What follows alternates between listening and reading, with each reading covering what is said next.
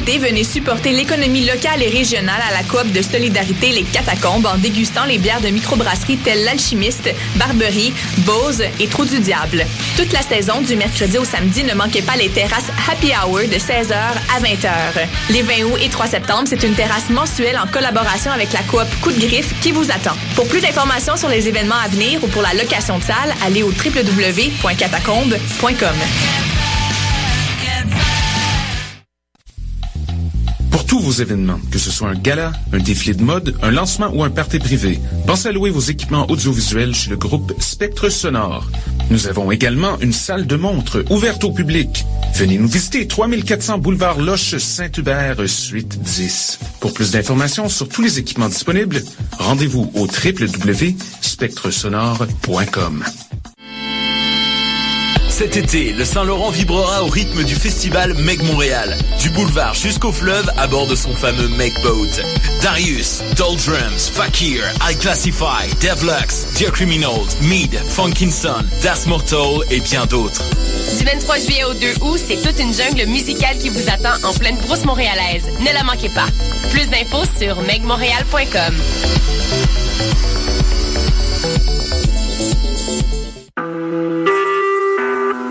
Vous écoutez Choc pour sortir des ondes.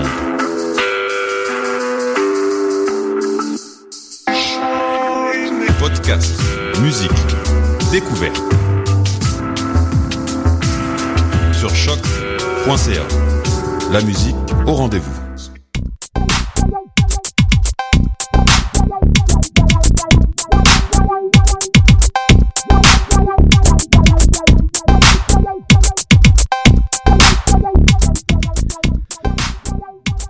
Poppers et Poppers, je vous souhaite bien le bonjour.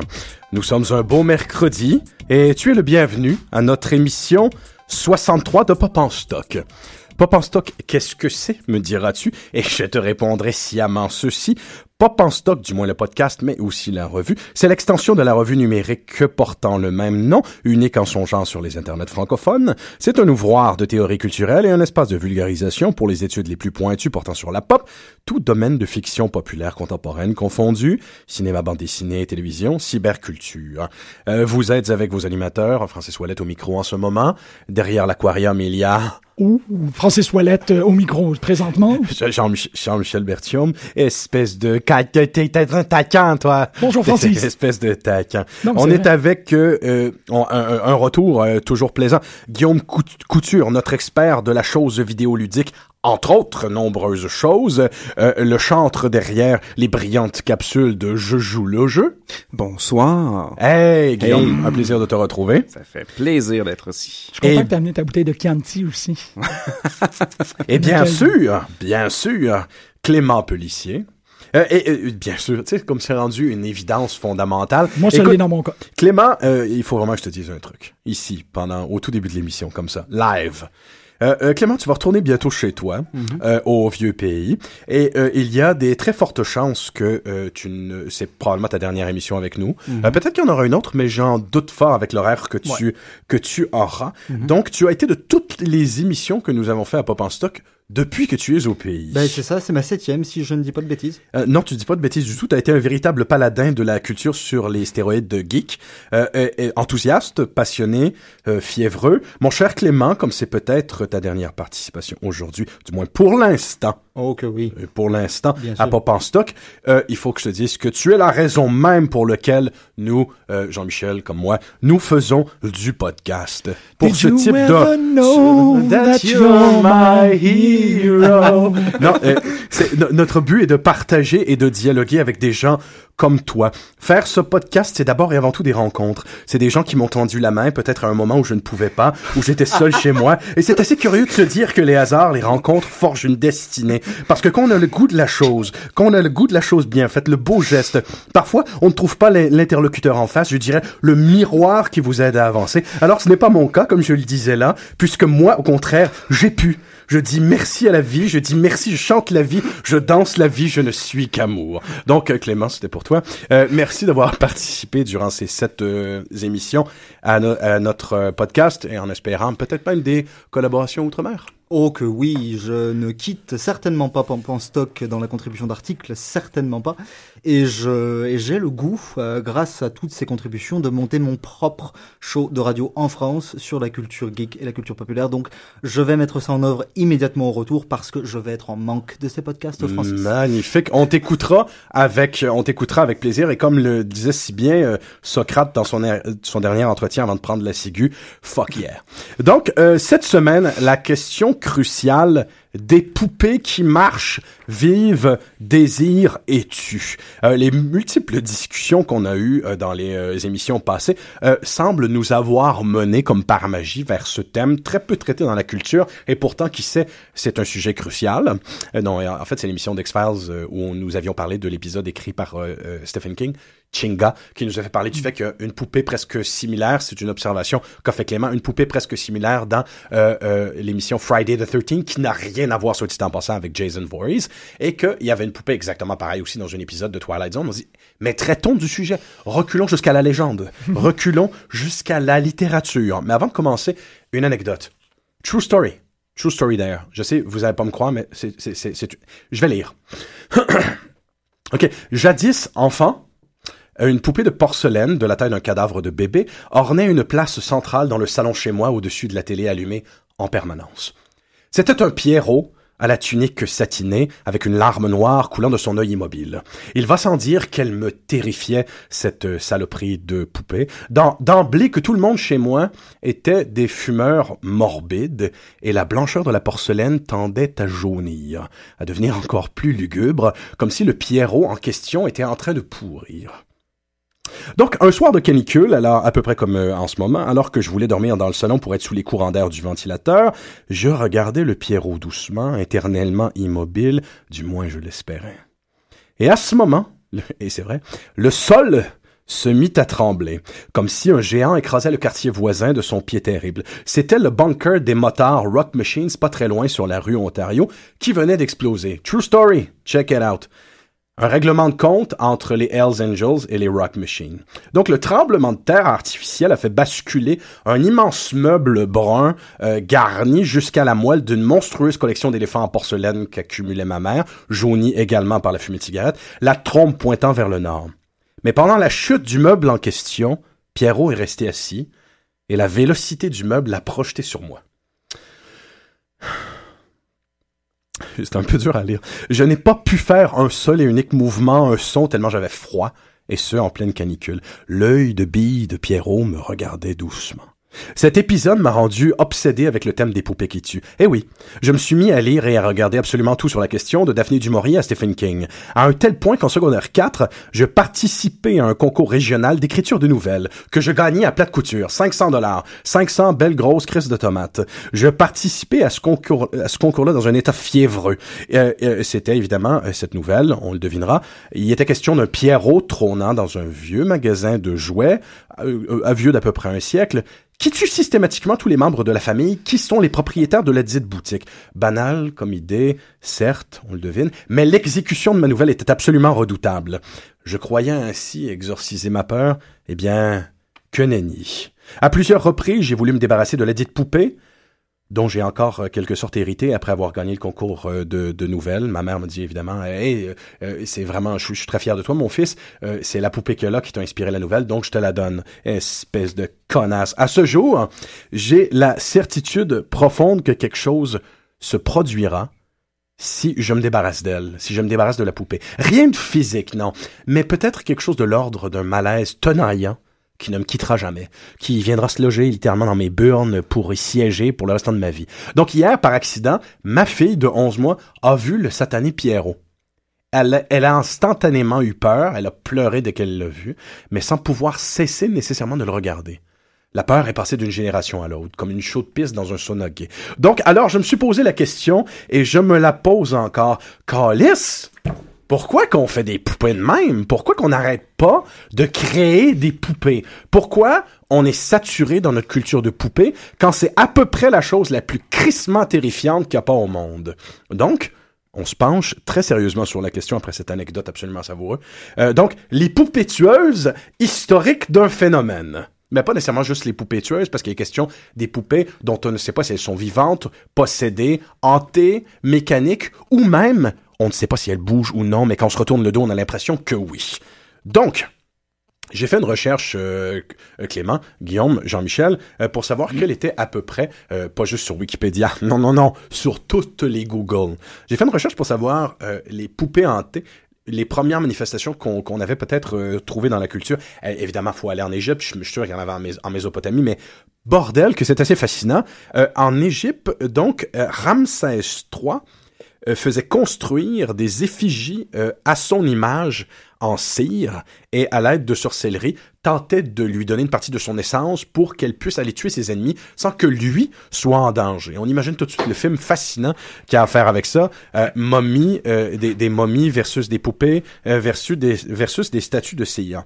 Donc, déjà, déjà, le thème est important ici. Déjà, il est question d'un despote.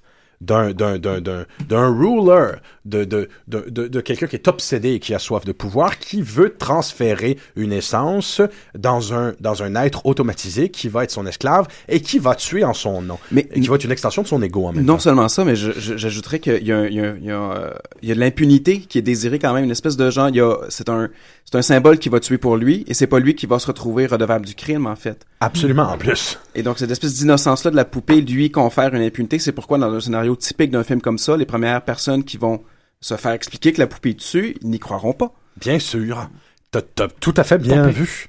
Donc, avant même que la poupée tue, il euh, y a déjà quelque chose qui, qui, euh, qui est le mannequin et qui s'en va et qui trotte vers l'automate. Mm-hmm. Comme on en parlait la dernière fois, euh, c'est peut-être ça que les Allemands, autant dans leur littérature, on en reparlera plus tard, autant dans leur littérature que plus tard dans le cinéma expressionniste, euh, c'est ce qui semble avoir vu venir, la peur de l'automate, ou du moins de, l'automa- de l'automatisation, si je peux dire, si je peux inventer le mot, la peur d'automatiser l'être humain ou de créer quelque chose euh, qui ressemble à un être humain et qui obéit justement au, euh, aux, aux ordres d'un despote. Ça traverse déjà leur littérature et leur cinéma au complet aux Allemands durant l'expressionnisme est essentiellement une évocation de ça. Docteur Caligari qui euh, réussit à contrôler euh, par le somnambulisme Césarée comme un comme un comme un robot, euh, le robot Maria dans Metropolis aussi qui est qui est une, une, un automate qui peut tuer et obéir aux ordres, euh, même Nosferatu en hein, quelque part euh, le, le le le le vampire qui est Nosferatu semble lui-même mécanisé euh, à, à se déplacer dans l'espace comme une espèce de silhouette euh, robotique. Il y a quelque chose du golem également. Oui, oui bien sûr, absolument. C'est ça, Puis d'ailleurs, que... l'expressionnisme allemand a fait du golem aussi une de ses créatures, euh, sous le titre Le Golem, le golem. qui est une des inspirations euh, visuelles, du moins, euh, pour James Whale, quand il a réalisé euh, son fameux Frankenstein pour la Universal. C'est ça, parce que du côté de l'Égypte, oui, du côté de la tradition yiddish, il y a ça, mais euh, d'abord et avant tout, je pense qu'on pourrait distiller ça comme la figure de l'homoncule, le, le, le truc qui est euh, de forme humaine, mais qui n'est pas clairement humain. Puis ça, euh, tu sais, on part déjà avec des hypothèses de pourquoi est-ce que ce, ce, cette figure-là, ce mythe-là fonctionne autant. C'est que euh, il suit l'humanité. La, quelque chose qui a forme humaine mais qui n'est pas humain et qui, euh, pour des raisons X, en fait, je pense qu'on a toutes nos conclusions sur pourquoi est-ce qu'il tue, euh, qui sont, sont une peur actualisée, que ce soit euh, la mécanisation de l'humanité euh, sous le Reich, que ce soit même euh, dans, dans des avenirs post-apocalyptiques, il y aura de ces poupées-là qui reviendront tuer, mais essentiellement, ou même dans le comic de Doctor Strange, on aura toujours peur de l'homoncule, on aura toujours peur de, de not quite human euh, dans, dans, dans ce cas-ci. Si on va pour partager des hypothèses, parce que je pense que je suis dans cette lancée-là, euh, il y a d'un, d'une subjectivité une objectivité à devenir un objet. Euh, on perd, si on se, se transpose ou si on donne à l'objet un âme, on euh, crée une condition qui est inexistante. Nous ne sommes plus le sujet. Nous sommes... Bon, évidemment, quand je suis en train de penser à ça, j'espère que vous êtes tous en train de penser à Bradourif, euh, de s'éloigner d'une subjectivité et de devenir... Euh, de, de, pardon, en fait, de cesser de devenir sujet et de commencer à devenir objet. Et de devenir objet, mais ça doit euh, comporter quelques torsions psychiques qui font en sorte que tu ne crois plus à la supériorité du sujet et tu décides que moi, objet, immortel, euh, incassable, si on peut dire, je, je vaux plus et ça me dérange pas d'amener un couteau à ta gorge. C'est pour ça que pour faire un entonnoir à, avec les thèmes que tu viens d'évoquer mm-hmm. et ceux qui suivront, euh, Il y a peut-être un texte euh, absolument vital à lire, c'est une nouvelle. Très souvent, c'est une nouvelle. Hein? On ne fait oui. pas des romans avec une poupée qui tue ou un automate, on fait des nouvelles. Donc, euh, dé- définitivement, une nouvelle à, à, à lire que je vous recommande, celle de l'auteur allemand Hoffmann, dix-huit cent dix-sept, « L'homme au sable », où il est question... Et là, il y a trois thèmes très importants qui vont revenir. D'un protagoniste qui tombe amoureux, donc d'une d'une jeune femme euh, qui habite en face de chez lui, et qu'un et qu'un physicien, euh, donc du nom de Coppelius, euh, on a l'impression que c'est que c'est sa femme, que c'est sa fille, pardon, Olympia, et il se rendra compte que cette figure, cette silhouette dont il est en train de tomber amoureux, est un automate. Et euh, ça, ça, ça le fera devenir fou, évidemment, parce que c'est la constatation qu'il croyait tomber en amour avec quelque chose à distance qui avait une âme. Mais non, pas du tout. C'est quelque chose qu'il n'en avait pas. Donc, le fait que ce soit écrit par un Allemand, ça devient, ça devient très intéressant parce que euh, c'est l'idée de fascination que peut exercer un monde familier et inquiétant à la fois. Retenez le mot inquiétant. Euh, et que ce sont des fantasmes qui sont souvent complètement coupés du réel.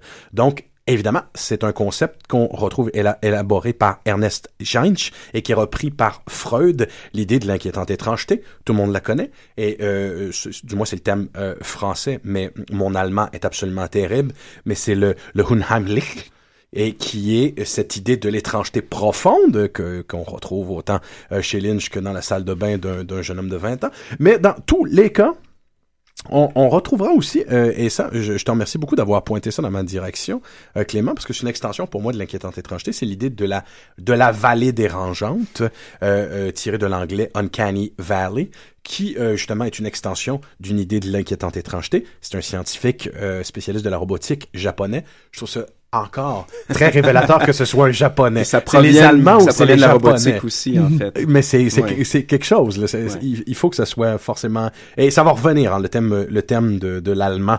Et par la suite, sous le régime nazi, ce thème-là va revenir beaucoup. Donc, euh, c'est une théorie qui euh, présuppose que euh, si un robot ou un androïde ressemble trop à un être humain, euh, l'observateur va, conna- va connaître un sentiment de révulsion. Que euh, l'idée est de créer donc des automates, des robots euh, qui n'ont rien à voir, du moins, avec la... qui ne ressemblent pas à l'être humain, qui sont peut-être même d'une complètement d'une autre nature. Euh, donc, on, on se posera, on se posera pas la question quand les Japonais sont obsédés. Tout Tu le disais tout à l'heure, en plus, ils sont animistes, donc il y a une, une grande forme de, de spiritualité autour de l'animisme euh, chez, euh, chez les Japonais. Mais... Donc, l'idée des petites créatures, l'idée de, de, de, de créatures euh, vivantes, animées, qui sont pas des êtres humains, revient beaucoup euh, c'est, chez eux. C'est que vraiment, le, le, le, le, le concept de la vallée dérangeante, euh, faut, faut voir la courbe visuellement pour mm-hmm. comprendre. Oui, oui, c'est qu'il y a une courbe d'appréciation, c'est qu'on aime beaucoup un robot qui a une forme anthropomorphique, puis on est comme... Ah, c'est agréable, mais quand il commence à ressembler à l'être humain, mais il n'y a pas l'étincelle dans les yeux, là, ça nous déplaît. Mais lorsqu'on dépasse l'être humain, puis qu'on fait un humain plus qu'humain, un ange avec des ailes, quelque chose, on l'aime encore plus. Donc, cette espèce de courbe-là monte, mais il y a une, une espèce de pic, une chute abrupte, d'où, juste, d'où la juste vallée. Avant. C'est ça, la, la vallée. Fameuse, en fait. C'est là la fameuse vallée, ouais. Mais c'est drôle parce que tu, tu racontes ça, puis ça me fait... totalement penser à cette espèce, c'est pas la règle d'or, mais une règle en or que euh, on, la non-représentativité de l'homme, mm-hmm. que quand on faisait de la peinture classique, il fallait toujours qu'il y ait un défaut parce que on s'opposait aux qualités esthétiques et à la perfection de l'humain. Ça fait que quand on... un sixième orteil, ouais, par exemple. Exactement, parce que là on disait ben non, si si on a réussi à parfaitement copier l'homme, on est en train de faire un affront à Dieu et ça c'est quelque chose qu'on peut pas faire. Cette, cette règle-là, on l'aurait peut-être même biologiquement intégrée que euh, pour tous les gens... Y a, en fait, j'ai appris qu'il y a un super beau livre qui a été écrit. Euh, ben, j'ai appris qu'il y, un, qu'il y a un livre qui a été écrit, mais à cause que la thématique est super belle, j'imagine que le livre est super beau, sur le P K D Android. Pour les gens qui auraient vu l'Android Philip K. Dick, euh, pour le peu de temps que, que, qu'il, qu'il a survécu. En fait. C'est une des anecdotes les plus savoureuses du monde. Et bon, si elle est savoureuse que ça, je vais la, je vais la raconter long form. Euh, en fait, il y a des... Euh, des étudiants en robotique au M I T qui ont décidé de monter un robot anthropomorphique et euh, en une soirée bien arrosée, ils ont dit quelle forme est-ce qu'on lui donnerait. Puis on dit hey, tant qu'à faire un robot, on va y mettre la face de Philip K. Dick. Ils ont sacré la face de Philip K. Dick euh, et, et le corps, ils l'ont mis sur un divan, ils ont filmé ça. C'est euh, un frôlement, euh, une outrance à, à Uncanny Valley assez solide. Le truc, c'est qu'est-ce qui s'est passé? Ils ont eu à faire une exposition de leur euh, de leur travail outre-mer, je crois, ou euh, pan-continental, whatever. Et le P K D Android a, été, a disparu dans un avion. On ne sait plus où il est, ce robot-là. Et euh, mmh. on est porté à croire l'hypothèse, l'hypothèse un peu malsaine, mais super agréable, c'est qu'il y a un androïde présentement qui se promène sur Terre, convaincu qu'il est Philip K. Dick. euh, et ça, ça c'est extraordinaire. Pour la première fois de l'histoire que ce, ce problème-là euh, survient, c'est le fun que ce soit Philip K. Dick qui soit pris dans cette situation. Surtout que les internets auront donné raison à Philip K. Dick. Ben oui. En ce sens qu'on sait maintenant que les androïdes rêvent vraiment de moutons électriques. Il suffit de voir ces images absolument terrifiantes de paysages que l'on voit apparaître un peu Deep partout dream. sur le Deep oui. Dream. Ouais. Et vous remarquerez par ailleurs que le phénomène des musées de cire ne suscite ben oui. pas du tout la même angoisse, ce qui est étrange d'ailleurs, parce que c'est euh, si vous avez fait le test de, de vous être baladé au, au divers musées Grévin ou divers musées de cire au, au travers du monde, euh, de juste étudier à l'U Q A M, tout à, en général aussi, oui, ma foi. Euh, non, non, mais euh, ben on on est vraiment dans ce cas-là où le où le La, la statue de cire ressemble trait pour trait et très fidèle, pour les statues qui sont réussies tout au moins, euh, à, à son modèle original. Et euh, je me rappelle avoir eu un, un grand jeu quand j'étais plus jeune à Londres, au Madame Tussaud Museum, ouais. où je m'amusais à me mettre au milieu des, des, des, des personnages en cire et à ne pas bouger pour... pour voir la réaction des gens, et il y en avait qui s'approchaient pour pour euh, voir si j'étais un... Est-ce que c'est le Clément Pelissier? Est-ce ouais. que c'est une statue? Est-ce lui? Est-ce ça, peut pas, lui? ça peut pas être Clément, non, il peut pas être à Londres, donc je on, vais le toucher. On, on parle on parle d'une époque où j'avais peut-être euh, peut-être dix ans là, mais c'est... Le, le phénomène est, est assez incroyable parce que il y a, y a une il euh, y a une gêne. D'ailleurs, il y, y a beaucoup de il y a beaucoup de capsules euh, web où la blague est faite, où des gens s'amusent vraiment à faire comme je le faisais, se mettre au milieu des des des, des poupées de enfin des, des mannequins de cire et à sauter sur les gens, ou du moins alors alors les faire sursauter. Pas très récemment, Arnold Schwarzenegger le fait. Ben voilà, ouais, non, voilà. Ça, exactement. Ah ouais. En Terminator, exactement. en Terminator. Donc tu sais, il y, y a ce niveau-là, tu fais oh, les gens se promènent dans le musée, ils voient Arnold Schwarzenegger bien en Terminator, ils prennent des photos. Et euh, le véritable Arnold Schwarzenegger s'agite. Mais la personne qui a eu cette idée-là est un génie. Parce qu'il y, y, y a trois degrés d'interprétation. Là. On, a, on, on a une statue de cire de l'acteur qui a joué l'automate le plus important de l'histoire oui, du ça. cinéma. Donc, évidemment, tout le monde est terrifié. Tout le monde fait le saut de sa vie. On arrive à croire. Mais là, c'est bien parce qu'on revient à notre thématique. Le, le moment de peur que ces gens-là ont vécu, est-ce que c'est... Euh, euh, un choc que ça bouge, ou est-ce que c'est une crainte qu'un objet inanimé se soit déplacé? Fondamentalement, la peur, elle est où? C'est-tu comme, je m'attendais pas au mouvement, ou, mm. oh non, l'objet est animé? Et l'objet est animé, je pense que c'est le thème. Il y a, il y a un degré de panique qui, euh, qui est sollicité, ben, c'est ça, c'est ça, qui est plus élevé. Et dans les films oh, d'horreur... You Sarah Connor, level trois, là t'es comme, ah! Dans, peine de lait. Dans les films d'horreur qui impliquent des poupées, à mon avis... Le point, euh, le point d'ancrage, le point le plus haut de la peur, c'est pas quand la poupée saute et qu'elle attaque, c'est quand la poupée cligne des yeux. Ouais. Quand Mais... elle, quand elle se met à cligner des yeux devant la caméra de façon complètement fugitive. C'est très important. C'est, c'est très important que tu soulignes ça, Clément, parce que il euh, y a quelque chose qui a changé dans la représentation contemporaine qu'on se fait de la poupée euh, à partir du moment où ils ont inventé le fameux mécanisme pour lui permettre de cligner des mmh, yeux. Teddy Ruxpin. À, à partir du moment, mais même pas euh, ce type de mécanique. Okay, okay, à okay, partir okay. du moment où le, le, le la, la simplicité la plus élémentaire du, d'une mécanique qui permet un mouvement chez la poupée, en fait qu'à partir de ce moment-là, les poupées sont devenues encore plus terrifiantes. Mais évidemment, il y, y aura toujours, euh, à travers le passage des décennies, euh, des, des, capa- des, des possibilités d'animer de plus en plus euh, la poupée, qui feront que la culture reflètera des angoisses de plus en plus grandes autour ouais. de la poupée. Pourtant, il n'y a pas toujours question de mouvement. Euh, par exemple, euh, c'est peut-être pas la première manifestation euh, de, de, de poupée importante dans la culture humaine, euh, mais euh, Daphné Du Maurier, Euh, dont, je, dont on a déjà parlé à l'émission à quelques reprises. Euh, pour ceux qui ne, ne savent pas du tout qui est Daphné Du Maurier, une, une très grande écrivaine qui a souvent lorgné vers le fantastique. Elle a été adaptée au cinéma. Moi, je, je, l'ai, je, l'ai, je l'ai connue. J'en ai fait la connaissance de cet auteur et de son travail à cause qu'il y a eu deux adaptations euh, cinématographiques faites par Hitchcock de son travail. Rebecca, donc pour laquelle il aura gagné évidemment l'Oscar, et The Birds. Elle a écrit The Birds. Euh, mais elle a surtout écrit aussi euh, donc le fameux Don't Look Now, dont Nicolas Roeg, euh, chers auditeurs, si vous n'êtes pas familier avec Don't Look Now, un film avec Donald Sutherland qui se passe à Venise, c'est un des cinq, euh, c'est une des cinq réalisations horrifiques les plus bouleversantes de tous les temps. Je vous la recommande profondément. Il faut vouloir se couler dans l'œuvre et suivre son rythme. Bien si, mais si vous avez envie de faire cette expérience-là, ce film va vous laisser profondément euh, traumatisé. Donc, assez intéressant, la, la, la nouvelle The Doll, la poupée, purement et simplement, est une, est une des histoires de Daphné Du Maurier qui fut perdue très longtemps. Là où ça devient intéressant, c'est que la protagoniste de cette nouvelle, Rebecca, semble être en tout point, j'ai tenté de faire la recherche, je n'ai pas trouvé de, de, de, de, d'éléments consolidés, semble être le même personnage que son plus grand roman, Rebecca. Donc, lorsqu'on lit The Doll, il y a la possibilité qu'on voit la genèse d'un problème psychologique, ou plutôt d'une disposition psychologique de son personnage, euh, que, que nous verrons, donc en écho, dans son plus grand roman.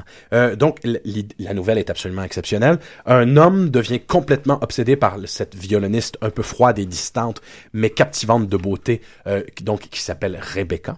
Et, mais Rebecca n'est pas intéressée par l'amour. Rebecca n'est même pas intéressée, donc, euh, par les hommes.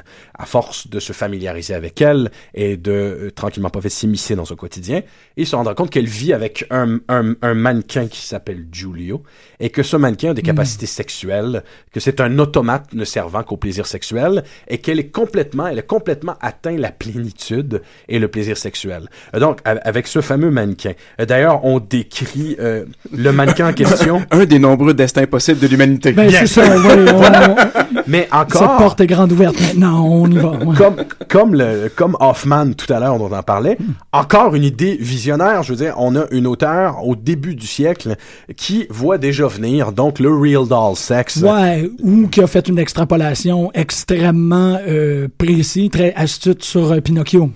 Oui. Sauf que là, ce qui devient... J'ai quasiment envie de dire que ça se nourrit oh, aussi des, mus... des, des musées. Euh... Il y a un mouvement très gangster dans mes mains. Comme... Mais euh, parce que je suis enthousiaste par cette, cette idée-là. Cette émission décolle à partir de mais... ce moment-là. Et voilà, là. Shit just got real, les amis. ça fait, ça, ça, j'en me donne envie de recouper avec les musées de cire. Parce que il euh, y a des, il y a des vedettes qui sont immortalisées et ces vedettes-là sont tout d'un coup objectifiées. On pourrait le prendre. Bon. L'amener à la maison et avoir la vedette pour nous, pour mm-hmm. toujours, encapsulée dans cette espèce de jeunesse parfaite. Et on pourrait l'avoir comme objet sexuel, si ouais, on voudrait. On là. Juste à rajouter un absolument. Peu plus de cire. Un petit point. Absolument. Ouais. Ben non seulement je suis d'accord avec toi, mais en plus, euh, ce que l'on demande et exige des comédiens hollywoodiens au niveau de la modification de leur corps mm-hmm. font que leur, plastic- leur plasticité est encore plus grande qu'avant.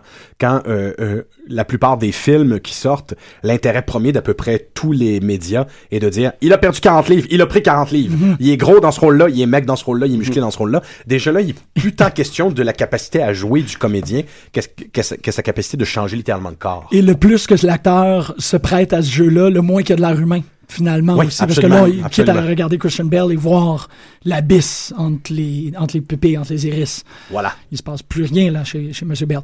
Mais c'est, c'est non, mais c'est vrai, c'est absolument, ça. Absolument, absolument. Il a tout fait ça, puis maintenant, ben, le, le, l'Uncanny Valley l'a rattrapé, puis c'est comme... Il faut avoir le test de... Les...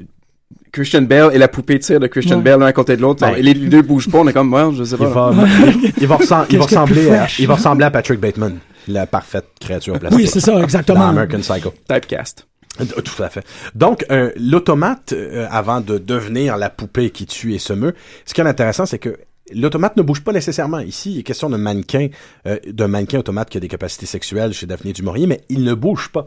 Là où ça devient intéressant, c'est que ça rajoute une dimension aux différents types d'incarnations que peut avoir la poupée qui tue. Soit elle est possédée du démon ou d'une entité euh, surnaturelle, soit elle est hantée ou possédée de l'âme de quelqu'un, euh, Chucky, bien sûr, euh, Poltergeist, euh, le clown dans Poltergeist qu'on devine donc habité du Poltergeist, soit elle est rendue vivante par un procédé magique, alchimique X, par laquelle on va, on va, on va rajouter la déclinaison de, d'une créature qui est mécanisée. Ou de la weird science, peut-être un petit... Oui, ah oui, Yay! Oui. Mais moi, c'est la cinquième euh, hypothèse que je trouve euh, parmi les plus intéressantes et celles qui font les meilleurs récits d'horreur, c'est euh, celle qui est inexplicable. Celle où on sait, c'est impossible de savoir euh, si les gens ont eu un moment de folie en regardant la poupée, euh, si la poupée a bougé pour vrai ou non, euh, si c'est le reflet de leur de leur crainte. Euh, les vraies histoires de poupées qui tuent les plus épeurantes pour moi sont celles-là, celles où on sait, est-ce qu'il y a eu mouvement? Est-ce qu'elle a bougé? Stone Animals, euh, j'en parlerai pas longtemps parce que l'émission en avance assez rapidement. Stone Animals de Kelly Link, euh, qui est une nouvelle qui est, qui est publiée, en fait, qui a été euh, assemblée dans son Magic for Beginners et totalement dans cette euh, dans cette mouvance-là. Et euh, Kelly Link, c'est drôle parce que, en coïncidence ultime, j'ai commencé à la découvrir cette semaine. Puis là, c'est comme, hey, on fait en face le poupée que tu. Stone Animals, tout le monde, allez lire ça. Et là, vous entendez Jim manipuler amoureusement le livre, en fait. A, non, mais c'est weird comment elle écrit cette femme-là. Ce livre-là va prendre vie sous tes mains, l'ami. C'est une auteure qui a une façon, puis je pense que c'est aussi la façon qu'elle traite que, que j'ai, que je me suis perdu un peu dans cette idée-là de subjectivité, objectivité et sujet-objet. Euh, vraiment, ça vaut la peine d'être lu. Je m'abuse, mais sur la couverture, il y a une figurine. Ben, en fait, c'est Shelley Jackson qui fait les, euh, qui fait les, les euh, yikes, c'est à quel point est-ce que les corrélations m'inquiètent. C'est Shirley Jackson qui a fait les, les, les illustrations pour le livre. Shirley Jackson qui est reconnue comme étant euh, une des plus importantes auteurs d'œuvres hypermédiatiques, notamment avec son Frankenstein. Euh, euh, fait que, wow, tout fonctionne. Ouais, non, mais ça n'arrêtera pas. Cette émission-là va être, ben, va être un patchwork le, de ça. Vous ben, avez... Frankenstein, en fait, merci, tu viens de me le rappeler que c'est pas, c'est une adaptation de Frankenstein, mais son œuvre s'appelle Patchwork Girl. Ben voilà. Et, bon, et, tu dis Frankenstein, ben, euh, James Whale. Je dis Todd Browning, réalisateur de Dracula et évidemment du film culte Freaks, à qui on devra le film The Devil Dolls, euh, Les Poupées du Diable, qui va être une des prom- un premier film à imposer le thème au cinéma, mais d'une façon assez particulière. Il n'est pas question ici de poupées qui tuent. Il est question... Regardez, on reste dans les thèmes expressionnistes allemands, on reste dans les obsessions d'avoir le contrôle de quelque chose. La mécanisation. C'est des là. gens qui peuvent être rapetissés. Mais à partir du moment où ils sont rapetissés, Ant-Man au cinéma en ce moment, oh. au, moment où, au moment où ils sont rapetissés, ils ont plus de libre arbitre. Donc, on peut les contrôler, ces fameuses c'est, Devil Dolls, pour je... qu'ils tuent. Parce ben que oui. tu, tu nommais les différentes origines des poupées, je trouvais qu'il t'en manquait une, et c'était celle-là, c'était l'origine humaine. Il y avait un humain qui est désormais une poupée, ou... Ah ouais! Chose, moi, je, je lisais des, euh, genre, euh, Witches' Tales, une vieille bande dessinée, avec un récit où c'est quelqu'un qui invente un sérum pour euh, plastifier les gens et les transformer en mannequins, et ensuite les mettre dans un magasin. Euh, That's fucking terrifying, man! Oui, absolument. Quand même, mais c'est ça, mais tu perds la notion de sujet, et tu deviens un objet, puis être un objet, c'est crissement inquiétant. Sauf quand tu le baises. Oui, mais... Non, mais quoi? Non, absolument. Non, mais je, je, je, retenais, je retenais le mot, le mot d'esprit depuis tout à l'heure. Oui, absolument.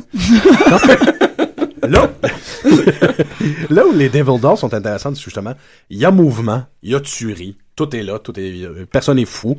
C'est, de toute évidence, il y a des, des poupées qui tuent qui n'en sont pas. Le simulacre est, est, est complet. Mais dans la catégorie, euh, la dernière catégorie dont je vous parlais, l'inexplicable, l'impossible, puisqu'on est encore... Euh, Rebecca, adaptée de Daphné Du Maurier, Alfred Hitchcock. Donc, il faut parler comme ça au, euh, rapidement de Pin, ah, le magnifique canadien, euh, film canadien avec David Hewlett, qui est mm. un peu une espèce de relecture à la Hitchcock. Euh, absolument, il faut absolument voir ce film. Euh, une relecture à la Hitchcock de Psycho. Il est question d'un frère et d'une sœur qui ont été élevés par un père absolument tyrannique, euh, qui était euh, un professeur, qui utilisait un mannequin anatomique transparent À, à, à travers lequel on voit évidemment tous les organes qui constituent le corps humain. Donc, Pin, c'est un diminutif pour Pinocchio. Question d'enseigner. Mm-hmm. Alors, à partir du moment où le père meurt, euh, nos, euh, notre personne, son fils, euh, qui a été élevé euh, avec une rigueur qui a assurément affecté son esprit, euh, il transfère son alter ego euh, dans le, le corps de Pin. Et à partir de ce moment-là, on n'a aucune façon de savoir si les crimes ou tout ce qui se passe à l'écran, c'est le protagoniste ou Pin. Mm-hmm. Et, et, et là où ça devient très, très effrayant, c'est qu'en ce moment, deux, trois pas d'ici, à la ciné- Cinémathèque québécoise, ouais. c'est une des archives. Ouais, donc quand on se promène... Juste on, à côté on, de la toilette. Oui. À gauche. C'est complètement terrible. De... Non, c'est, c'est complètement terrible ouais. parce qu'on on, on a un pote qui travaille à la Cinémathèque québécoise, notre co-animateur au septième antiquaire, qui nous, fait, qui nous fait visiter les allées euh, de la Cinémathèque québécoise. À un moment donné, on tourne, on, on tourne le coin. Tabarnak, c'est Pin, dans le fond. Ah. Pourquoi, pourquoi, pourquoi Pin est là, dans le noir, Hello. seul? Allô, I like you. I Donc, like you. Euh... Là où ça devient intéressant, justement, c'est que c'est cette extension-là. Est-ce que Pin bouge? Est-ce que Pin a une conscience? Est-ce que le personnage principal transfère sa conscience dans mmh. un corps et tue? On ne le sait pas. Ça, ça, ça, ça contribue énormément au potentiel de terreur. Parce que ça aussi, c'est jouer avec, avec Dieu, de, d'être capable de transférer sa conscience dans un autre, dans un objet et, euh, en quelque sorte, de, d'assurer son immortalité. Absolument. Ça, c'est une grande outrance euh, à Dieu, puis ça fait en sorte que peut-être que le fléau ultime, c'est que tu deviens dingue, puis ça tente de tuer du monde. Un autre qu'on a... C'est bien connu. Ben ouais, exactement. Non, mais c'est, c'est le, le, le, le... euh, l'ultime péché de l'immortalité, c'est de, de, de, d'avoir un, un, un dédain, un mépris pour les autres. Euh, mortel. Excuse-moi, je, comme la voix de Apocalypse dans la tête, qui est encore d'actualité. Euh, il faut aussi, euh, pendant qu'on est en train de, de formuler une définition extrêmement large en première demi-heure, mentionner euh, l'excellent roman de l'auteur de euh, Rosemary's Baby. Euh, j'ai nommé Stepford Wives. Ira Levin. Ira ouais. Levin, exactement. Ouais, ouais, donc, Stepford Wives, qui est à la fois dans cette mécanisation, qui est à la fois aussi dans ce, cet objet de désir, la transposition de la conscience dans un corps X, et qui est aussi enfanté par le meurtre, parce qu'on doit se débarrasser de cette... de cette, cette comment ils s'appellent en français? Les demoiselles de Stepford? Le, les femmes de Stepford. Les femmes de Stepford. D'ailleurs, euh, ça, ça, pour plusieurs d'entre vous, en ce moment, ça va faire euh, peut-être résonner un film avec Nicole Kidman. Euh, éviter le dit film, qui est ouais. repris en espèce de comédie romantique, si on peut dire. Mais le film, euh, le film dont le roman original est adapté, le premier film euh, qui date des années soixante-dix, ouais, avec est, Catherine Hills, est, ouais. un, est, un, est un bijou. Totalement. Est un bijou. Et il fut un temps quand même où Ira Levin était un auteur fortement adapté euh, oui. au, au, au, au, au cinéma. Je, je pense qu'à peu près euh, couvert tous les types de récits, de l'horreur à l'anticipation, mm-hmm. à la, à la, au récit philosophique, et ils ont presque tous été adaptés aussi. Et ils sont tous extraordinaires. Allez les oui. Levin, parce qu'on est dans notre bloc littérature, là. C'est ça qu'on fait? Oui, absolument. Bloc littérature. Ben, tu vois, ça, on, non, mais on est, on est, on est, on était dans le cinéma. On était dans, ouais, dans le cinéma, mais ce qui est de, de bien intéressant, c'est que... la page. Ça, c'est un automate qui me parle. plusieurs, plusieurs des grands films sont adaptés de toute façon, de textes, euh, de textes importants sur le sujet. Euh, là où on commence à lorgner dans le cinéma qui invente ces poupées qui tuent, euh, probablement, ça, ça a l'air de rien, mais la saga de poupées qui tuent la plus importante, c'est celle de Full Moon sous l'égide de, de Charles Band, la fameuse saga des Puppet Masters. On rit, on est un peu tongue in cheek en pensant à Puppet Masters, mais en revisitant cet assez monstrueuse saga, je me suis rendu compte qu'elle se taille largement la part du lion, et ce bien avant Chucky, dans euh, le domaine de la poupée qui tue, pour une quantité énorme de raisons. C'est une saga assez inventive, assez géniale. Pour Quel, ceux qui... Quelles sont les dates de ça? Est-ce que est-ce que ça est-ce que ça prédate euh, Joe Dante avec euh, les Gremlins? Moi, moi, je, moi, je ferais une corrélation hum, entre. Euh... Je pense que c'est plus quatre-vingt-dix. Ouais. Hein, Full Moon Pex. Euh, je dois t'admettre qu'effectivement, tu sais, de Gremlins, il y aura eu euh, une quantité assez énorme de films de petites créatures qui tuent, ouais, suivra, allant des Ghoulies aux Munchies, mm-hmm. and name it. Peut-être qu'effectivement, Puppet Master est une déclinaison, parce que j'ai pas les dates euh, ouais, du, du film. Mais c'est un bon instinct, ça. Mm-hmm. Ouais. C'est possible. Ben, puis ça, tout ça découle des, euh, des Ewoks, qui sont des versions oui. miniatures de Chewbacca, oh, et qui sont crissement inquiétants. Oh, oui, ouais, ben, ouais. techniquement, ils bouffent la chair humaine. Hein? Oui, exactement. On a, tendance à, on a tendance à oublier ça. Et on a euh, quand même envie d'en avoir des, des toutous à la maison. Oui, ouais, hein? hein? Donc on revient à la poupée. Donc, voilà! Ah, oh, on est super hey, bon, shit, on hein? est très... Hein? C'est une donc, aujourd'hui. Je disais que se taille la part du lion, cette fameuse saga, avec, checkez ça, dix films, pas la oh, yeah. euh, dix films, dont euh, un antépisode, un crossover.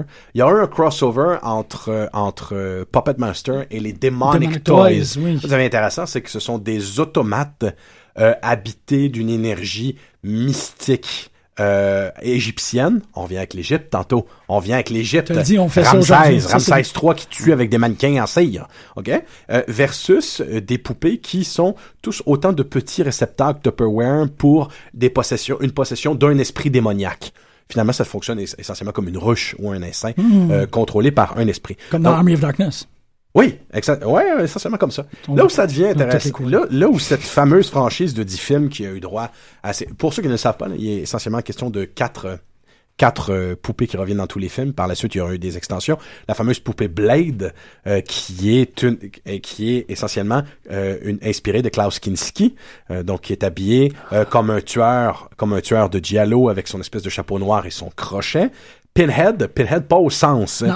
de Pinhead dans le Razor, mais d'un Pinhead dans un cirque qui est un phénomène de foire. C'est un homme fort avec des mains très très grosses et une tête pointue sous forme d'œuf.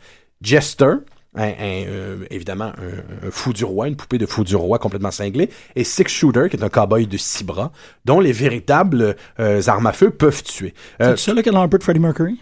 Non. Non? Non. Là où ça devient euh, ma- magnifique, c'est qu'au début de la franchise, il est tout à fait question simplement de montrer euh, s- euh, s- des poupées créées par un, un, un, un puppet master, justement, qui s'appelle André, un, André Toulon. Euh, et ces, euh, ces dites créatures-là, euh, il peut, somme toute, les contrôler pour en faire euh, des, des serviteurs, mais pour faire le bien. Mais cette saga-là a pris une telle expansion qu'au tournant d'un autre épisode, on se rend compte que ces, ces poupées-là ont participé au Troisième Reich. Elles ont été des armes des nazis. Euh, encore l'obsession, euh, les Allemands pour les, les, les, les, les automates. Et euh, on, on se rendra compte comment elles ont intimement participé euh, euh, justement au tournant de la Deuxième Guerre mondiale. Euh, Axis of Evil, euh, Puppets of Axis, et ça ne finira plus. Il y a, il y a, il y a même une poupée japonaise qui s'appelle Kamikaze qui vient de se rajouter. Ah, Euh, qui oui. explose on oui. demand. Je suis peut-être la seule personne dans la salle qui a vu Minions, mais c'est, c'est thématiquement très près de ça aussi. Ah euh, oui? Autant qu'on on pourrait rire là, d'essayer de vouloir ratisser large, Minions, euh, la dernière production de Nickelodeon avec ces petites créatures jaunes qui parlent une glossolalie, sont euh, infusées d'un mal ultime. Euh, fondamentalement. Et euh, faut que je me rappelle du premier cinq minutes, mais je pense qu'en je sais qu'ils ont participé aux, aux invasions mongoles. Euh, oui, oui, full on. C'est pas, ça. Je suis pas en train de okay. faire une blague. Là. Non, non, non. Non, non, non. C'est vraiment que euh, les Minions, c'est euh, un peuple extrêmement peureux qui ont comme destinée de suivre le plus grand mal de l'humanité. Ils sont là pour être les assistants de celui qu'ils jugent étant le Great Evil. Pour ne pas que tu te sentes seul. Euh, Merci. Je, je, je, j'ai, vu yes. j'ai, j'ai vu également oh, ce dessin yes. animé et je l'assume, voilà, je, parce que j'avais envie de voir ce que, ce que, ce que, ça, ce que ça valait. Voilà. Je ne formulerai pas d'avis, mais je l'ai vu. T'es mais un, t'es un des, grand intellectuel. Mais, mais Death Spectable Me était exceptionnel. C'est, ouais, c'est, oui, oui, oui, oui. Exceptionnel. La, la, re, la relecture des tropes des, du super-vilain et du super-héros oui. était peut-être pas aussi forte que dans Incredibles, mais elle était très très forte dans Megamind, Megamind est un oui. meilleur. Ah, ouais, ouais, exceptionnel. Ok, oui, ouais, ouais, je suis d'accord. Comme, oh, mais, mais là, mais quand, même, quand même, les Minions se rendent à la VillainCon. Oui! À la convention des super-vilains, c'est quand même assez énorme pour un, pour un fan de super-héros. C'est... Et puis, comme, comme tu le disais... Euh... Très justement, Jean-Michel, le, le but des Minions, c'est de servir le, le maître le plus démoniaque, mmh. le plus mauvais qui soit. Mais ils passent leur temps à tuer leur maître. Exactement. Sans le faire exprès. Ce sont des poupées oui, qui tuent. C'est ça, c'est ça. Scatadei! Scatadei! The Minions, Puppet Master, même combat. Euh, un peu. Un est, peu. On... Mais on se rend compte finalement que ces poupées qui on tuent automatisées... On a des lettres de noblesse qui se forment aujourd'hui. Là. Oui. On se rend compte que ces poupées qui tuent automatisées, euh, possédées de l'esprit d'un démon égyptien, ont été des grands tona- des joueurs, des grands tenants de l'histoire humaine et qu'elles ont participé donc au Troisième Reich. Euh, donc, c'est la... la, la moi, moi, j'aime beaucoup cette franchise-là. Je la trouve... Euh, Je la trouve vivifiante et même le Demonic Toys versus Puppet Master est à mon avis un des un des accomplissements les plus remarquables de ce sous-genre qu'on appelle le crossover. Euh, il fallait le faire. Il y a même Corey Haim dedans. Ah bon? Ouais. C'est la, la, la, la pierre philosophale. Ce qui nous amène au cinéma, évidemment, il n'y a pas de façon de, d'aller plus loin dans une saga de poupées qui tuent que Puppet Master. Il n'y en aura pas. Mais euh, Close Second en popularité et en nombre. Évidemment, il y a le cas de Chucky. Mm. Qu'est-ce que, qu'est-ce qui a été, qu'est-ce qui n'a pas été dit sur Chucky? On va pas parler de Chucky à profusion ici. Tout est su. Tout est dit, euh, par rapport à Chucky. À part peut-être une chose.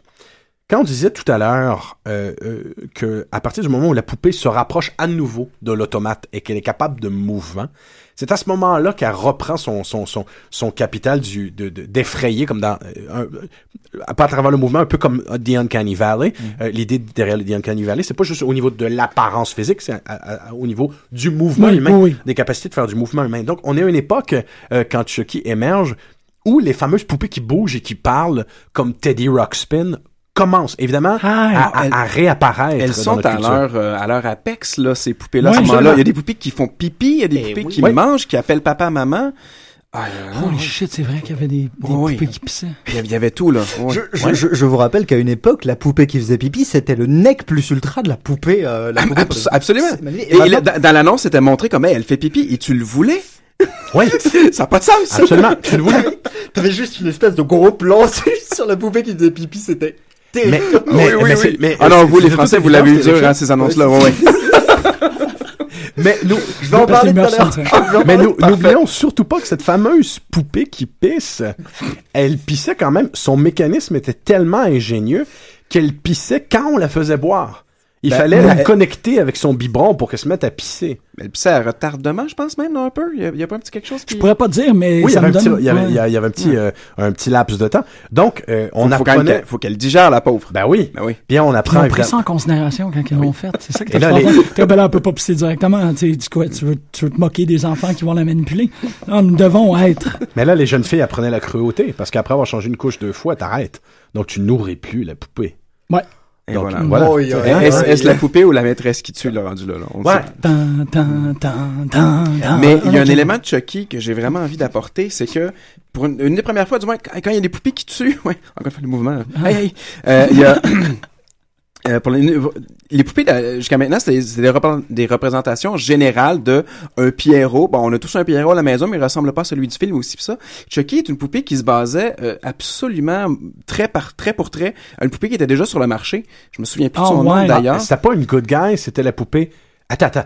My body, my body, my body, my body, wherever he goes. I go. Et là, c'était la pense, poupée qui t'accompagnait partout. Il se passe un phénomène absolument incroyable et je l'ai vécu de, de, de seconde main parce que mes voisins l'avaient, cette poupée-là. Et donc, il y a cette poupée-là qui est innocente un mois et le mois d'après, Chucky sort au cinéma et cette poupée-là est désormais, elle est grompue. Désacralisée. Ouais. Elle ouais. Est, elle est, et là, tu te retrouves avec un meurtrier sous ton toit et tu le savais pas. Oui.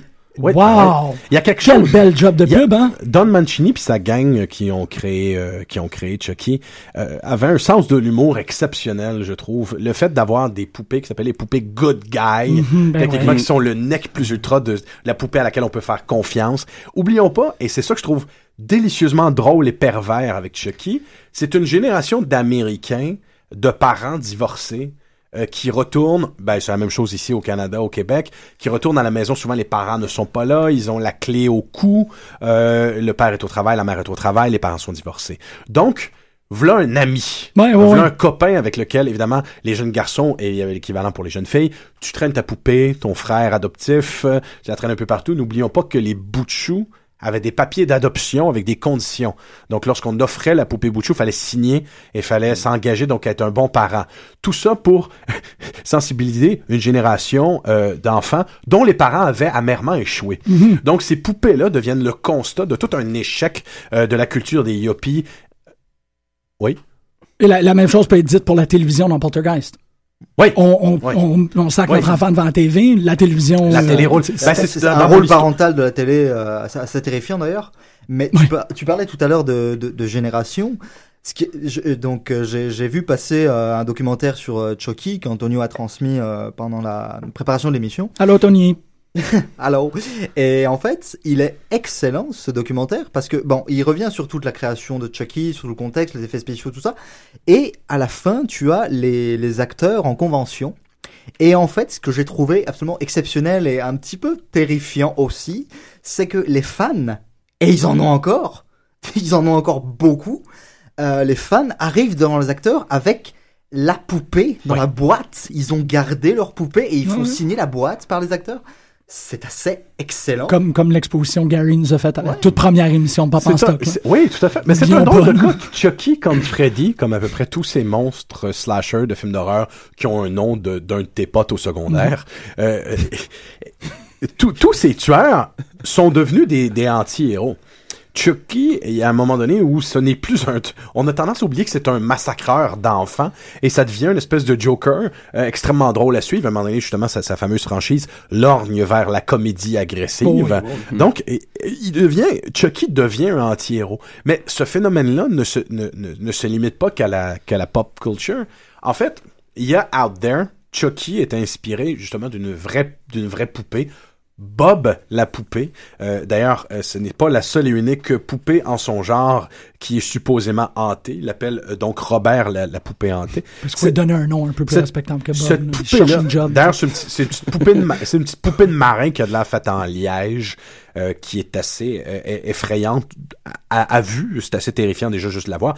Donc, c'est essentiellement quelqu'un de riche qui, en soixante-douze, décide de la donner, complètement terrifiée, à un musée à Key West qui, à ce jour, à ce jour, la poupée y réside encore. Donc, pour pouvoir prendre une photo de euh, Robert, la poupée hantée, lorsqu'on va à ce musée, il faut lui demander la permission. Absolument tous ceux qui ne l'ont pas fait ont généralement eu de graves accidents par la suite. Donc, euh, il y a des gardiens de nuit qui travaillent là deux, trois jours d'affilée et qui, par la suite, ensuite ne veulent plus y travailler parce qu'ils vont voir Robert et ils ont l'impression que Robert bouge. Évidemment, tout le monde devient fou de Robert. Tout le monde ah non, est fou non. de Robert. Rien sur Robert. Les deux sont...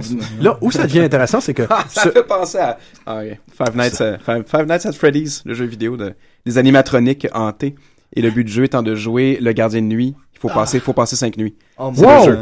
Wow. On y reviendra pour c'est une autre émission compliqué. peut-être ou plus tard. Ah, mais, euh, ouais, non, je m'en... Donc, Robert, la poupée hantée, a inspiré directement euh, Chucky. Là où c'est intéressant, c'est que dans ce, ce, ce, ce, ce, ce sous-univers absolument intéressant de poupées hantées, le fameux Annabelle, oui, qui est une suite mmh. de Conjuring, est une Raggedy Ann. Tout mmh. ce que de plus simple, ce n'est pas évidemment une poupée avec une grimace qui est évident qu'elle va te tuer.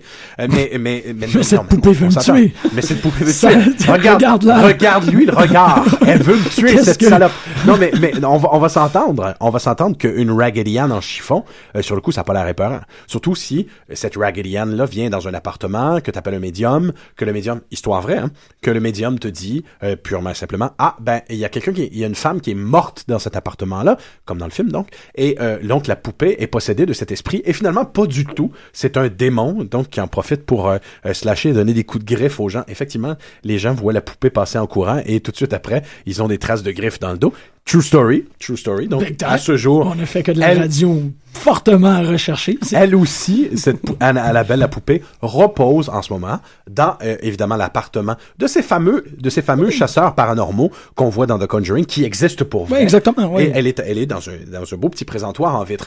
La raison pour laquelle je vous évoque ces histoires de, de poupées hantées, il y en a au moins dix, il y en a au moins dix de répertoriés sur Internet avec des histoires immenses, c'est que les gens font n'importe quoi pour pouvoir en acheter. Sur eBay, il y a une sous-division de poupées certifiées hantées et les gens sont prêts à payer des prix forts. Donc déjà, être prêt à s'acheter une Chucky, c'est intéressant. Mais vouloir s'acheter une, une foutue de poupée qui est réputée hantée, ça c'est une autre paire de manches. Là. Il y a, il y a un Elmo qui vaut, qui vaut plusieurs centaines de milliers de dollars. Hop, ça y est. Un Elmo euh, qui parle, donc qui apprend, euh, qui apprend aux enfants à parler. Et ce Elmo... Euh, ne disait, euh, selon l'anecdote, qu'une seule chose. Euh, il disait à répétition des cochoncetés en menaçant l'enfant qui est son propriétaire, en disant je vais te violer, espèce de petit salopard, je vais te tuer, kill him, je vais te tuer James, je déteste James, James est un enculé. Amenez-moi James. Donc, t'as, t'as, t'as, t'as, l'édition limitée, euh, Murder Me, Elmo. Murder Me. Mais les gens étaient prêts à tout pour acheter ce Elmo qui veut tuer James. Donc, il y a, il y a, il y a une fascination. Donc, on veut, on veut la poupée qui tue. Oui, parce qu'il y a une morbidité par rapport à, à ce phénomène-là, parce qu'on est attiré. Et on a un pied dans la fiction, donc on se sent en sécurité, même si on possède la poupée. C'est, ça nous, a, ça nous arrivera non, non, pas. Non, c'est ça, c'est ça, parce que la rationalité. Puis, ouais. Et pour moi, c'est une parfaite c'est transition pour, quel... enfin transition, continuité totale pour quelque chose. Déjà, je précise que là, je suis présentement en train de vivre les meilleurs moments de ma vie avec vous autres. C'est assez incroyable. Et, et, euh, et justement, ça permet de revenir à cette euh, fascination morbide pour certains jouets qui, dans leur publicité, sont assez étranges. On a parlé de la poupée qui faisait pipi, mais c'est pas une, c'est pas une étrangeté euh, plus que ça. Si ah non. Tu, voilà, sauf qu'elle pisse du sang. Oui, ça c'est ton truc. D'ailleurs, je suis sûr que quelqu'un a trouvé le moyen de le faire. Elle hein, transforme de la teintée. Elle, elle, elle de... transforme l'eau en vin. Les implications sont terribles. Est-ce qu'il faut que tu bois directement? Non, c'est ça. Ah, ouais, ah ouais, mon ouais, dieu. Ouais. Il, y a, il y a eu une, une, une division de Disney de poupées zombies qui est sortie il y a pas, il y a, il y a pas, les princesses Disney zombies. Oui. Et tu vois des petites filles jouer avec les princesses Disney zombies. Quand j'ai vu cette pub, j'ai dit mais what ouais. the fuck? Ben toute la, la, la, la le backlash de Monster High, enfin, tout ça. Voilà, ouais. c'est ça. La génération Deviant Art en fait. Mais ouais. ah bien dit. Et oui. Je voulais poser une réflexion puis bon, je, je vais sauter sur Toy Story un moment, mais on, on y reviendra. Euh, je voulais poser une question par rapport à, à ces jouets-là, par rapport à cette publicité-là, euh, parce que je suis un, un, donc vous le savez, un Français, puis là je m'adresse à des, à des gens d'Amérique du Nord, donc on a, on a une culture différente, mais on a aussi un petit peu la, la même culture, puisque les poupées, les publicités de ces poupées-là, euh, elles sont issues des États-Unis, elles sont issues du Japon, je parle des années quatre-vingt-dix, hein, je parle de, bon, oui. de, de quand j'étais, quand j'étais petit, euh, et puis il y a une certaine, pour moi, il y a, je suis content Jean-Michel et Francis, parce que je ne suis pas le seul apparemment à être terrifié, à avoir un, un petit malaise avec ces poupées-là. Il y a, il y a eu vraiment quelque chose, une anecdote euh, qui, qui, qui t'a marqué. Donc c'est ok, je dis, je, je suis pas le seul parce que ces poupées déjà à l'époque quand j'étais petit m'inquiétaient un peu. D'accord, j'étais pas le public cible parce que bon, je vous rappelle que les publicités étaient extrêmement genrées. Hein. Les, les petits garçons jouaient avec Action Man et euh, les petites filles jouaient avec euh, les poupées bout de chou. Globalement, c'était ça. Euh, ça fait un moment que je suis pas tombé sur une publicité en deux mille quinze, donc je sais plus où on en est. Je sais juste que maintenant on est rendu avec des poupées qui sont connectées en Wi-Fi. Oui. Tu peux la faire parler avec ta, tu peux parler avec ta tablette, avec la poupée. C'est juste, hallucinant. Enfin, c'est hallucinant. Wow. Euh, et et je me rappelle, alors je sais plus comment s'appelait ce, ce ce petit bonhomme. Je crois bien qu'il s'appelait Nenuko, quelque chose comme ça. Un, un jouet qui, c'était un bébé ou qui, qui qui te suivait, qui appelait maman et qui te suivait. Oh oui, et... j'ai... oh non, ah ah. Et... j'ai pas aussi des mauvais souvenirs. Hein. Et là, il était humide ce souvenir-là. O i a a a. Je suis vieille. Mon Dieu. C'est atroce. C'est atroce. On a pas et, et, et on, on a fait le lien tout à, tout à l'heure, juste avant l'émission. On s'entend qu'une poupée qui te suit et qui ne te lâche pas, ça s'appelle un Terminator chez moi, hein, pour euh, pour le côté oui. Automate. Oui. Mais euh, voilà, moi c'est c'est une publicité qui m'inquiétait un petit peu parce que déjà la voix était hautement robotique.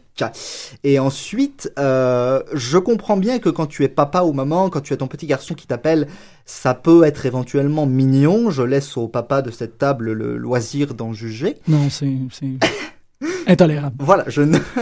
je, je, je n'irai pas plus loin. Euh, donc, ça peut être éventuellement mignon. Mais quand c'est un jouet qui va te... Qui va, qui, qui va au Québec, on dirait qu'il va t'achaler et qui va, qui va jamais s'arrêter tant que le petit garçon ou la petite fille ne l'aura pas trouvé et ne lui aura pas éventuellement changé sa couche. Il y a quelque chose d'assez angoissant, mmh. alors même que pourtant ces jouets-là ne sont pas conçus pour être angoissants. Ils sont conçus pour l'éveil des enfants. J'ai même souvenir, mon Dieu, c'est horrible, d'une Barbie qui était en, ou d'une, ou d'une équivalente de Barbie qui était enceinte. Et tu pouvais genre lui enlever le ventre oui. pour prendre le fœtus en plastique. C'est horrible. Mais il y avait la surprise parce que certaines d'entre elles, en, en, en nombre très limité, avaient des jumeaux.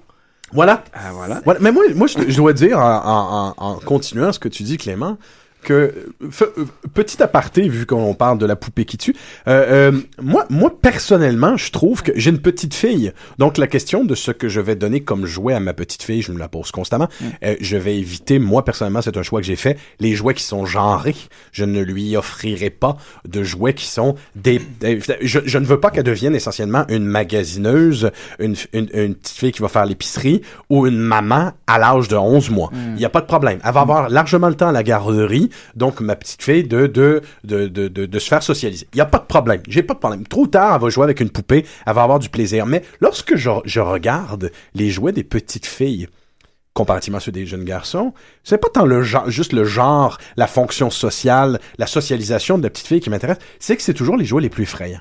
Les jouets de jeunes filles sont terrifiants. Ils sont tous terrifiants. Ce sont des fées qui ressemblent à des extraterrestres qui font des fouilles anales avec des yeux démesurés. Euh, ce sont, euh, ce, ce sont des armées de Stepford Wives euh, dans des, des armadas roses qui marchent au même rythme, qui font la même chose et qui se ressemblent toutes. Les jouets de fillettes sont proprement effrayants. C'est, c'est, c'est ces créatures-là qui viennent te hanter la nuit, justement. C'est, c'est ce petit bébé qui fait maman, maman et qui pisse partout en te suivant. Euh, les jouets de jeunes filles sont terrifiants. Quand Le... Francis parle de poupée, il parle plus de Francis que de poupée. Wow. donc, donc, moi, j'ai la chienne dans la section enfant. oui, oui, oui, effectivement. Mais, mais tu vois, ouais, tu, tu donnes à ton petit garçon un, dra- un jouet de dragon, un jouet de, de, de, de, de, de vaisseau spatial, un jouet de chevalier. Ça va, c'est du domaine de l'imaginaire. Mais tu donnes à ta jeune fille une maman qui va faire l'épicerie avec un regard vide qui cligne pas.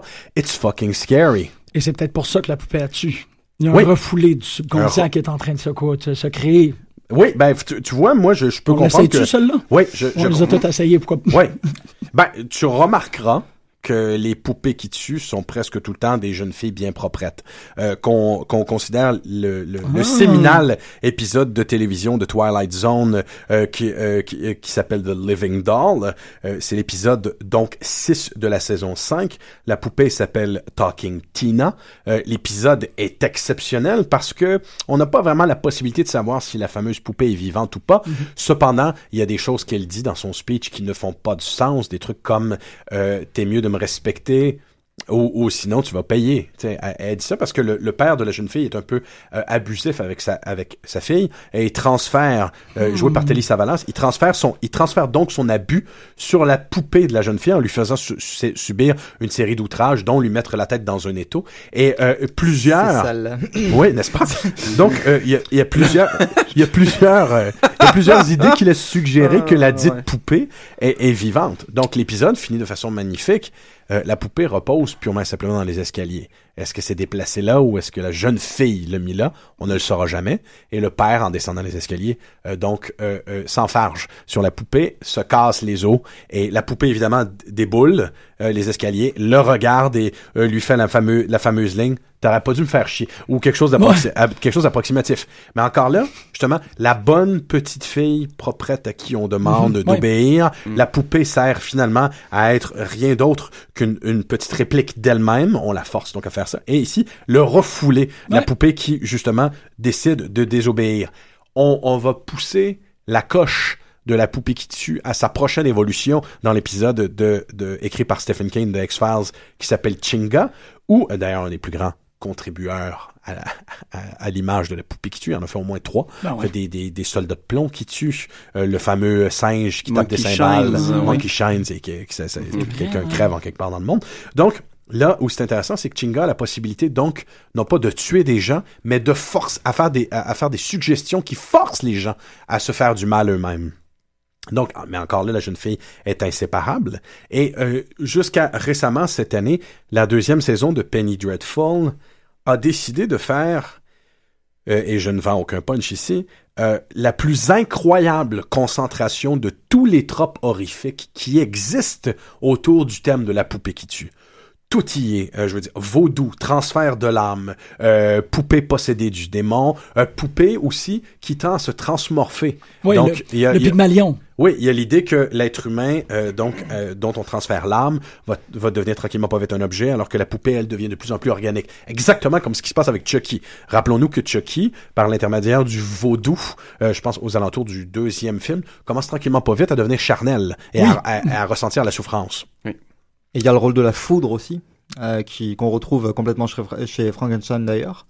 Euh, le rôle de la foudre qui contribue à faire lever Chucky, ou du moins par l'image, euh, dans, dans le premier ouais, film. Absolument, oui, ah, absolument, absolument. Ouais. Ah, d'ailleurs, euh, intéressant que tu dis ça, parce qu'il y avait effectivement... Euh, il y a effectivement le même type de résurrection avec euh, Jason Voorhees. Mm-hmm. Il y a vraiment, il y a vraiment un des épisodes de la série où c'est euh, le, un paratonnerre planté sur lui. Le qui... Deus Ex Machina, euh, plutôt littéral. En ouais. Fait, là. Ouais. Littéralement. D'ailleurs, d'ailleurs Rise! Je, je digresse, mais j'ai toujours, j'ai toujours trouvé personnellement, ça me tente de faire l'observation. J'ai toujours, j'ai toujours trouvé que euh, Jason Voorhees était une extension dans le domaine du slasher euh, du euh, du monstre de Frankenstein.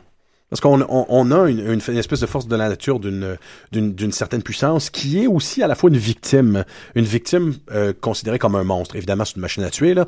Euh, on est on est dans le trope du slasher, mais on ne le pleurera pas. On ne voilà. Mais en même temps, il y a quelque chose de, de Jason Voorhees qui a souffert une terrible injustice et on est d'accord avec son envie de tuer. Euh, pour moi, autant euh, le, Jason Voorhees est l'extension du monstre de Frankenstein pour la culture du slasher, autant Freddy Krueger est l'extension de Dracula. Justement, on est dans le domaine du, ah, du, ouais. cro- du croque-mitaine, mm-hmm. beaucoup plus loquace, euh, qui parle beaucoup plus. Chez, euh, chez Freddy, il y a quand même une dimension onirique, euh, cauchemardesque, ouais. qui ne se retrouve pas exactement cette Chucky. Donc, il y a, il y a deux considérations différentes, mais qui se rejoignent au, au final. Oui, absolument. Et là où Chucky, comme incarnation totale et complète du... Euh, du euh, de la poupée qui tue, est un peu aussi une extension euh, de, de, de la poupée euh, Blade qu'on retrouve dans Puppet Master.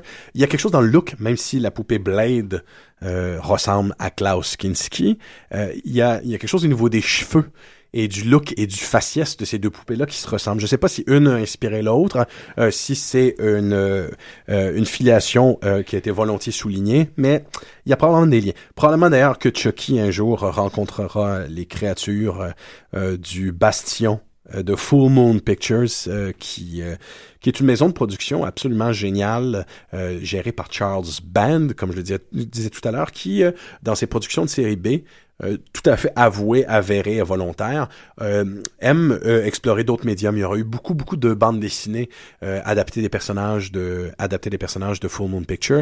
On, on a même un policier extraterrestre de l'es, euh, un, un policier de l'espace extraterrestre miniature qui s'appelle Dollman et qui est d'une force surhumaine lorsqu'il est sur notre planète, qui affrontera, qui affrontera les, les, les fameux, euh, les fameux Puppet Masters, les Demonic Toys. Donc, euh, qui sait? Il euh, faudrait ver- vraiment vérifier les, les années. Je ne sais pas si Chucky est venu avant. Donc, euh, pour moi, Chucky, euh, si c'est l'incarnation ultime euh, donc de, de la poupée qui tue, il y a une perte d'intérêt aussi qui se fait à travers les années à mesure que le mythe de Chucky devient comique. Euh, évidemment, le potentiel de peur n'est plus là. Don Mancini, le créateur de la poupée... D'ailleurs, tu disais tout à l'heure que le... Le maître. Oui, le, le, le marionnettiste principal dont j'oublie, dont le nom m'échappe, est décédé cette semaine. Donc, raison de plus de souligner euh, ouais. son apport, en fait, à cette culture-là. Quelque chose me surprend, c'est qu'il y, a, il y avait une volonté de remettre Chucky au goût du jour avec The Curse of Chucky, euh, sorti l'an dernier, mm-hmm. euh, en, en retournant un peu vers euh, la facture euh, visuelle et le climat qu'il y avait dans le premier film, mais ça tombe profondément à plat. Je pense qu'après avoir eu le passage comique obligé euh, de, des Charles Play qui auront suivi, le potentiel de peur de Chucky est complètement disparu. C'est complètement terminé. C'est plus possible de, de vraiment avoir peur de cette créature-là. Le, Le, le premier film était d'une efficacité. Ben, n'était-ce pas là donc un effort commun dans la culture de désamorcer cette peur-là qui est trop fondamentale? Peut-être. J'aime, j'aime beaucoup cette théorie. Il faut dire qu'il y a une génération qui a été profondément affectée par, euh, par effectivement Child's Play, par Chucky. Oui. Mais on a tous nos allégeances en ce qui concerne oui. les monstres de films oui. d'horreur. Hein. Euh, il y a, il y a tout un, un, bast- un bastion qui, c'est, qui, qui sont des, des traumatisés Freddy Krueger, oui. un autre C'est, c'est mon cas qui sont des traumatisés d'Hellraiser et de Pinhead. Euh, Ma- Michael Myers, ici. Mike, ben, il faut dire que Michael Myers, l'extension hitchcockienne de ce personnage-là, ouais. euh, en fait, c'est, moi, je trouve... Un... C'est son propre émission de Pop en Stock, celui-là. Là. Oh, oui, moi, je trouve, c'est, je trouve que ça en fait le boogeyman, le boogeyman ouais. slasher le plus important de l'histoire du cinéma. D'ailleurs, mm-hmm. on a tendance à oublier qu'il, qu'il est venu avant Jason Voorhees et euh, Friday the thirteenth. En effet. Et qu'il, que, en fait, Jason Voorhees en est l'inspiration directe, en fait, de, de Michael Myers. Il le précède d'un bon cinq ans, en oui, plus, absolument. Le quand même, oui. On a tendance à, à l'oublier. Et c'est, c'est, c'est à se demander pourquoi ça a pris autant de temps que ces, ces, ces, slash, ces slashers-là aient leur propre poupée ou figurine, en fait. Ouais, et, mais ça, et c'est... euh, J'ouvre une porte, hein. Tu, t'avent, tu t'aventures en terrain dangereux. Euh, jamais, on, jamais on aurait pu imaginer à quel point, tout aussi effrayantes soient ces créatures, euh, la, la génération des geeks dont nous sommes issus l'a fétichisé à outrance. Mm-hmm.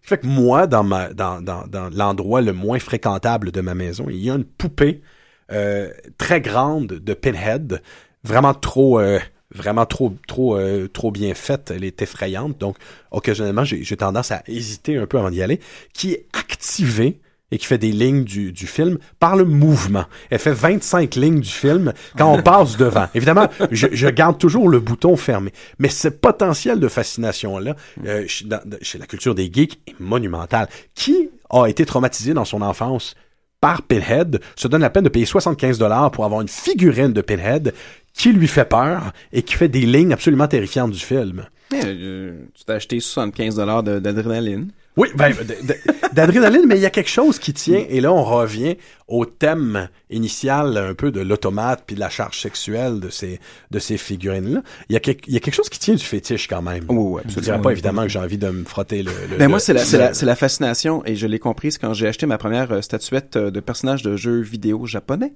C'est vraiment. Oui, on tombe dans le précis. Oui, eux autres, euh, mais ouais, ouais, eux autres. Euh, Japonais, les, Japo- les Japonais et les figurines. Hein. Mais c'est ça. Ils, mais, ils vont mais, loin. Mais cette fascination-là de, mais c'est surtout parce qu'on passe de médium deux D en médium trois D. Là, je passerai pas beaucoup de temps là-dessus. C'est pas le sujet de l'émission. Mais le, les, les statuettes sont fascinantes pour ça, c'est qu'on a un objet qui est plat sur un écran et on finit par en avoir les contours réels à une échelle quelconque, mais on, ça, la physicalité d'une poupée ne peut être ressentie qu'en sa présence. Eh ben voilà.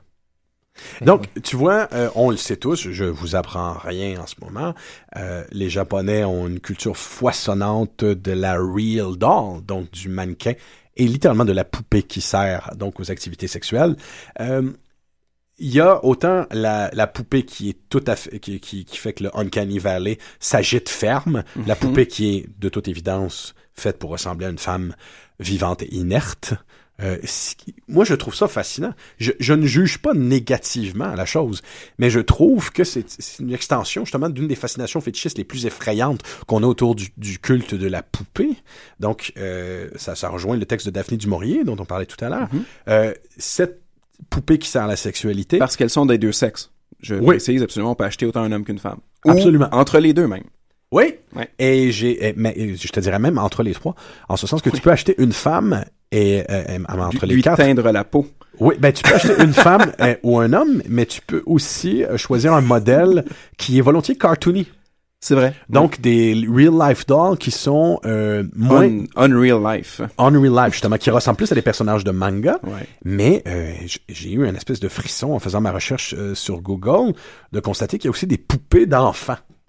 Oh. Et, et des poupées d'enfants, donc, qui sont ah, euh, qui, qui servent ah, ouais, justement non, aux activités sexuelles. Moralement, c'est la chose la plus inconfortable que j'ai vue depuis longtemps. C'est ça. Mais ouais. allant selon cette justification que c'est une poupée.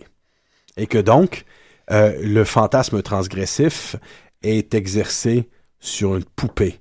Et que ça a une valeur thérapeutique. Donc, on, on s'oppose c'est à... Un, c'est un débat pour... Euh... C'est un eh oui, sacré c'est... débat. Oui. Mais oh là là ces là. poupées qui, euh, qui coûtent des plusieurs milliers de dollars mm. sont extrêmement populaires c'est au Japon. C'est une décision. Et on peut voir plusieurs documentaires en ligne. Entre autres, les gens ne s'achètent pas qu'une seule Real Doll, je pense. Non, non, non, tout à fait. C'est... Question de pouvoir se faire un petit salon de thé oui. et de prendre le, justement le thé avec on joue à la poupée, on joue à la poupée. On joue avec la poupée, on baise avec la poupée maintenant. Et d'ailleurs, Guillaume, pour revenir un petit peu vers ta paroisse vidéoludique, mm-hmm. est-ce que tu as remarqué que les jeux vidéo actuels, je pense notamment à Mass Effect, te proposent de créer ton personnage intégralement, c'est-à-dire du, de la couleur de peau jusqu'aux sourcils en passant par la taille des orteils.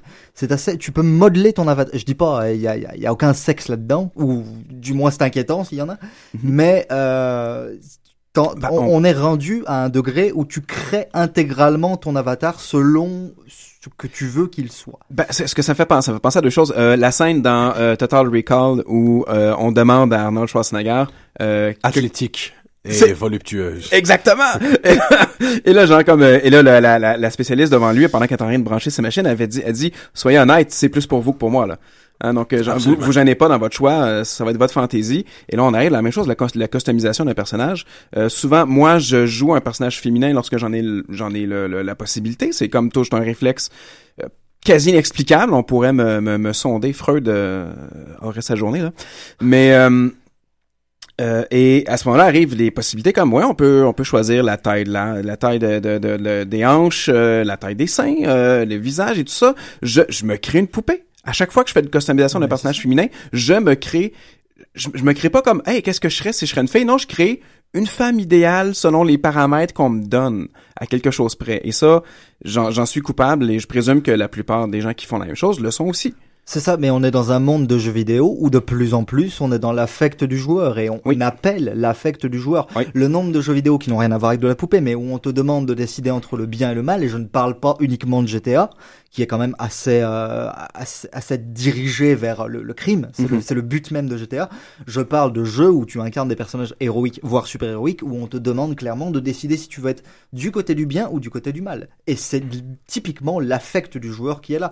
Et c'est quelque chose qui n'existe pas il y a quelques enfin, ou qui existait très peu il y a quelques années encore. C'est bah c'est désormais euh, partout là. Euh, la plupart des jeux ont un système euh, de bien ou de mal là, sur une ligne. Mm-hmm. C'est assez c'est assez binaire encore là. Puisque les, les, les, les jeux qui ont plus qu'un parti, euh, genre qui ont, qui ont plus que deux parties finalement, euh, des jeux qui ont trois, trois ouais. factions, choses comme ça, mmh. commencent à arriver. Choses comme euh, Fallout, New Vegas et tout ça, bon, qui, qui commencent à mettre un petit peu de, de plus de, de subtilité. Mmh. Mais euh, ouais, ben jouer, jouer aux jeux vidéo, surtout dans ce genre de contexte-là plus large, c'est jouer à la poupée. Finalement. Mais, mais c'est aussi être euh, le maître absolument despotique et cruel d'un automate, justement. Ben, moi, je, je pense, et là, euh, flashback d'adolescent rempli d'hormones, là, première fois qu'on joue à Tomb Raider, et d'essayer de coincer Lara Croft dans un coin pour que la caméra puisse voir un peu de face et tout ça, ben, je jouais à la poupée, là. Ils ont, oui. ils ont fait un cheat code où tu pouvais déshabiller Lara Croft. Tu vas pas me dire que ben c'est oui. fait typiquement pour cette raison-là. Ben, t'as jamais déshabillé une Barbie ben, juste, juste pour voir? Ben, c'est ça. C'est ça. Mais terrifié, terrifié, terrifié à chaque fois, d'ailleurs. C'est hein. une femme, une femme de, de qui on a enlevé l'agence pour qu'on puisse nous-mêmes euh, faire ce qu'on veut avec, en quelque sorte, là. Et là, je dis ça, euh, tout, là. Ben oui! Ouais, c'est ça. Ben oui! Le fétichisme ouais. de la poupée. Euh, Avec on... un F minuscule. Là. Oui, oui, oui, c'est ça. Absolument. Mais écoute, euh, moi, pour la petite anecdote, euh, j'ai toujours été un collectionneur de figurines, donc très, très, très, très jeune. Euh, lorsque je jouais, c'était, je, je me rends compte que ces, ces, ces poupées-là avec lesquelles je jouais, c'est, c'est, au final, c'est, c'était beaucoup plus... C'était, c'était pas des... Je ne les faisais pas bouger. Je les positionnais immobiles dans des situations. Une extension, finalement, euh, de la séance de thé d'une jeune fille. Euh, donc, ça, je, les, ou... je les plaçais, je faisais des bases. Ou ton amour du, du sériel, euh, du comics, oui, déjà. fort, probable, fort probablement. Donc, j'avais, évidemment, comme des He-Man, des Thundercats. Mm-hmm. Mais euh, lorsqu'on est jeune garçon et qu'on est, on, on a, évidemment, tous ces jouets de jeune homme, on se rend compte que ça manque cruellement de femmes. Oui. Donc, il faut aller chercher les ressources pour dire à ses parents qu'on a besoin de, de, de poupées, donc de catins, pour pouvoir mettre une certaine forme d'équité dans ton équipée. J'avais deux perruques en plastique Lego, et euh, elles étaient utilisées à outrance. Ben voilà! Mais là, là, Francis, moi, je, je voudrais... Vous allez me dire, mais qu'est-ce qu'il veut avec Toy Story? Mais là, il, il faut que je, j'évoque non, une alors, chose. Non, là, allons-y. On, on, passe, on y est, là, en fait. Ouais, on oui, y oui, est. Il faut, oui, il faut, oui, il faut passer faut par Toy Story. Une chose sur Toy Story, déjà... Euh, c'est donc euh, Disney Pixar. À l'époque, ils sont encore euh, ils sont encore liés avant que Pixar ne, ne se sépare de Disney. Euh, quatre-vingt-quinze, euh, Pixar continue à faire de l'excellent travail. Entre parenthèses, si, si vous n'avez pas vu Inside Out, quittez Fantasia quelques instants pour aller voir Inside Out. C'est vraiment excellent ce qu'ils ont fait. En fait, euh, le film est vraiment célébré comme oui. la plus grosse réalisation oh, de Pixar. Probablement Pixar, hein. leur plus grosse réalisation. Oui, oui, oui. Et euh, donc pour en revenir quand même à Toy Story, sinon on va s'éloigner. Euh, scénarisé en partie par Josh Whedon, je le rappelle, ou je l'apprends, parce que moi je l'ai redécouvert il n'y a pas si longtemps que ça, j'étais comme, mon Dieu, cet homme a marqué ma culture geek dès le début. Oui. Dès... Et ce que je veux dire, tu, tu parlais des grands chocs de vos générations, je dis pas que Toy Story a choqué euh, une génération, c'est pas, c'est pas le terme qui convient, mais je mets au défi n'importe qui de ma génération, n'importe qui de mon âge, de me dire qu'il n'a pas essayé de prendre ses jouets en flagrant délit de mouvement quand il était hors de sa chambre et quand il a vu Toy Story. Je, tout, on l'a tous fait. On a tous voulu que nos jouets se mettent à bouger. Et Toy Story part du principe de la personnification du jouet. Le jouet va avoir une personnalité et tout le problème du film, tout le, tout le pitch du film tient autour du fait que Buzz se croit un véritable Ranger de l'espace et va prendre un gros choc dans la gueule en apprenant qu'il ne l'est pas. Et typiquement, les, les deux tiers du film se passent chez Sid, donc un destructeur de jouets, un chirurgien absolument atroce qui va euh, détruire les, les poupées de sa petite sœur pour leur mettre des têtes de, de, de ptérodactyles dessus, qui va décapiter les poupées de sa petite sœur. Donc on n'est pas dans un phénomène de poupée tueuse, on est dans un phénomène de poupée mais estropiée. Il les réconfigure, c'est oui, ça. Et oui, et c'est un tueur de poupées, c'est un modé- remodé... de l'heure, si on peut dire, de, de poupées. Et, et surtout, il y a une scène, et c'est là que je veux en venir, quand Buzz apprend qu'il est, euh, qu'il est en réalité un jouet. Il prend un choc traumatique assez terrible, et on, comme on le comprend, et il va essayer de voler, il va essayer de s'envoler, il va sauter dans l'escalier, il va échouer, il va tomber, il va se casser le bras. Rappelez-vous à ce moment-là, donc, c'est-à-dire son bras va se, va se disloquer, se séparer de son corps. Rappelez-vous à ce moment-là, Euh, c'est Anna, la petite sœur de Sid, qui va le trouver. Rappelez-vous de ce qu'elle fait avec lui. Elle euh, le transforme en poupée. Pour une scène. Elle le maquille et elle lui fait prendre le thé. Voilà. Et à ce moment-là, pendant tout le moment où Buzz est maquillé et travesti en poupée, je vous jure que c'est vrai, regardez le film à nouveau, Buzz est fou. Buzz est complètement fou, il est complètement incohérent, il est sous le choc, et quand Woody le retrouve, il n'est même plus capable de, de d'aligner deux idées cohérentes à la fois. Woody est obligé de le gifler et de lui retirer les artefacts de la poupée pour qu'il redevienne un semblant de de de, de d'avoir la tête sous, les, de, sous le scaphandre, mais c'est saisissant. Buzz devient fou à partir du moment où Anna le travestit en poupée. C'est juste, c'est, c'est, voilà, c'est juste ça. Je tenais vraiment à faire, à faire ce lien parce que euh, Toy Story, c'est quand même une, de, une des plus grosses références en termes de, de, de, de films de jouets et de personnification de l'objet. Et pour moi, ça, ça rentre totalement dans ce qu'on disait tout, tout au long de cette émission. Mais c'est, c'est que ça rentre. Ça se nourrit d'un mythe qui est commun à l'humanité. Et avant Toy Story, on ne savait pas qu'il était commun. C'est « Mes jouets sont vivants ». C'est ça. Tout simplement. Ça. Mais tu vois, euh, et à mon avis, c'est une des, euh, des grandes réussites derrière Toy Story. On va avoir essentiellement la même chose. Pour moi, il y, y en a deux qui règnent dans ce domaine-là. Toy Story et euh, la création de Bill Watterson, euh, évidemment Calvin et Hobbes. Mmh. Euh, oh, oui. C'est cette idée, oh, oui, encore très japonaise, euh, encore euh, très très près, des, par exemple, des yokai. Oui. C'est cette idée que ces fétiches que nous avons, ces jouets que nous avons, vont être finalement des accumulateurs de nos intentions profondes. Donc, le mythe de la poupée tueuse devient souvent l'extension, du moins dans, dans l'histoire, autant dans le mythe de Frankenstein, euh, dans la nouvelle de Daphné Du Maurier, on a, on, on a cette même idée-là. On a l'idée que, finalement, les poupées ne sont que le reflet de la cruauté que nous avons à l'intérieur de ah, nous et qu'on projette sur elles. Talking Tina, et voilà, c'est... Ouais. Exactement. Talking mmh. Tina n'est que ça, finalement. Elle est la jeune fille terrorisée qui réussit à faire le transfert de ses angoisses profondément à l'intérieur d'une poupée. Une poupée Alors, qui est capable. Oui. Qui est le qu'elle. Oui, tout à fait. Euh, donc, là où ça devient intéressant, là où Toy Story devient profondément intéressant, parce que je pense surtout au dernier film, où il y a une charge qui est similaire à celle oui. de Calvin and Hobbes, justement, mm. euh, l'adieu à, à cette partie de l'enfance mm, où, ces, où ces jouets-là t'ont permis de, de traverser à travers certains des, ouais. certaines des affres de l'enfance. Tes jouets, finalement, ils ont été la concentration de tes valeurs, de tes valeurs profondes. La poupée, finalement, est une concentration de toutes tes idéologies profondes. Et c'est le bébé cadom qui sert de garde du corps au gros nounours méchant du film dans Toy Story trois, rappelez-vous. Oui, absolument. C'est un gros bébé cadom.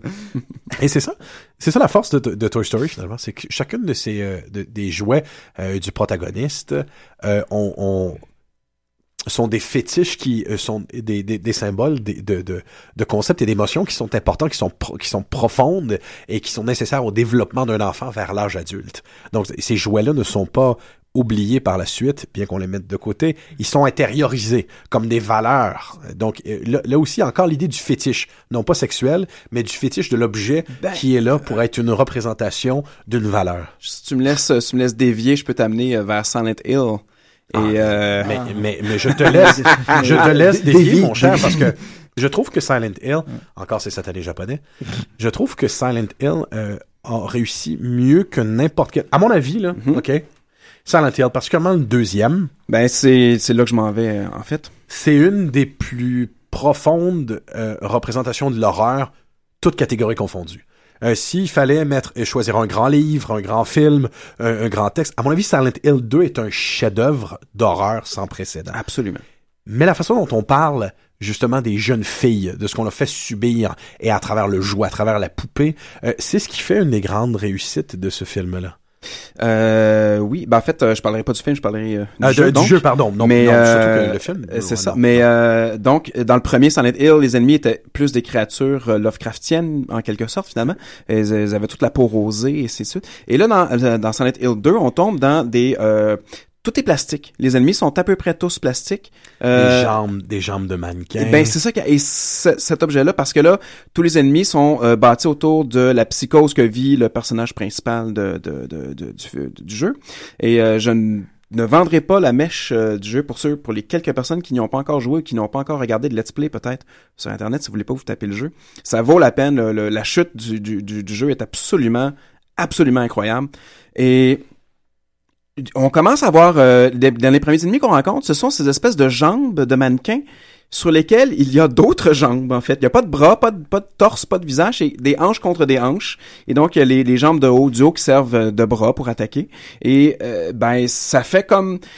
Le mannequin, qui est une espèce de... F- le mannequin souvent féminin, à tout le moins. En tout cas, le mannequin souvent vendu pour... Euh, utilisé pour vendre des, des, des, des vêtements pour femmes. Donc, ce sont, ce sont souvent des formes euh, féminines euh, euh, idéalisées.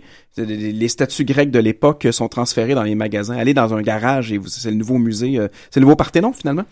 Et puis, et là, on se ramasse avec une créature qui est en fait une reconfiguration du corps humain. On reconnaît les symboles, mais pas vraiment, et c'est une source d'angoisse. Mais on pousse encore plus loin, c'est qu'il y a une scène très précise où on finit par rencontrer le mythique Pyramid Head, le, ouais. le, le, le figure, cette espèce de boucher avec une tête en pyramide tellement gigantesque qu'on se demande comment il fait pour se déplacer et voir, en fait, tout simplement. Et Pyramid Head est avec une de ces créatures-là qui ne sont que des jambes, et il est en train de la violer par-dessus un évier. Et c'est là qu'on réalise, en tant que joueur, on est comme, c'est non seulement un monstre créé pour nous tourmenter, mais c'est un monstre qui a deux vagins et qui ne servirait qu'à cela. Ouais. Donc, objectification et objectification, on est rendu dans un degré euh, loin.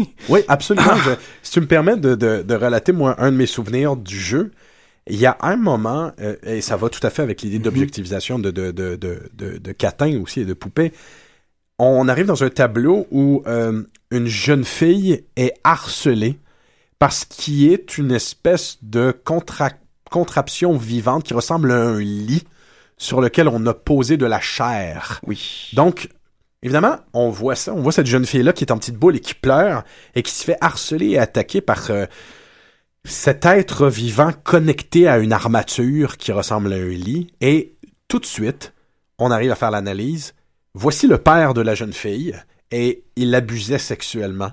Et le symbole qui est là, euh, celui d'un lit qui l'attaque, qui mm. est couvert de chair, c'est ouais. son père qui allait se coucher sur elle et la rejoindre la nuit. Mm. Et c'est à ce moment-là que Silent Hill, euh, à mon avis, à ce moment-là précis, j'ai dit, ce, ce jeu-là est brillant, est brillant, mais il est une des choses les plus terrifiantes que j'ai vues de ma vie. La dernière fois qu'on voit ce personnage-là, d'ailleurs, il est dans un escalier en feu. Et elle, personne n'est, personne n'est atteint par le feu, mais le feu ne fait que consommer, cons, consumer la maison à jamais. En tout cas, symbole. Oh, those, those naughty Japanese. Ah, oui, Moi, oui. Je, je, je vais faire un, un, un, comment, un, un commentaire va, en trottant vers la fin.